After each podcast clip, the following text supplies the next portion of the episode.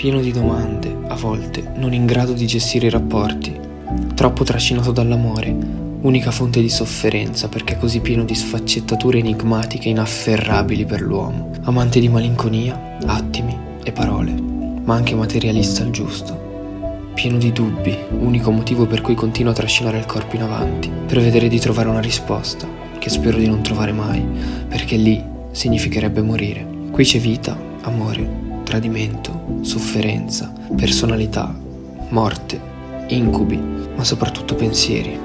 Qui, dove la condivisione del pensiero diventa ossigeno da inalare in caso di solitudine.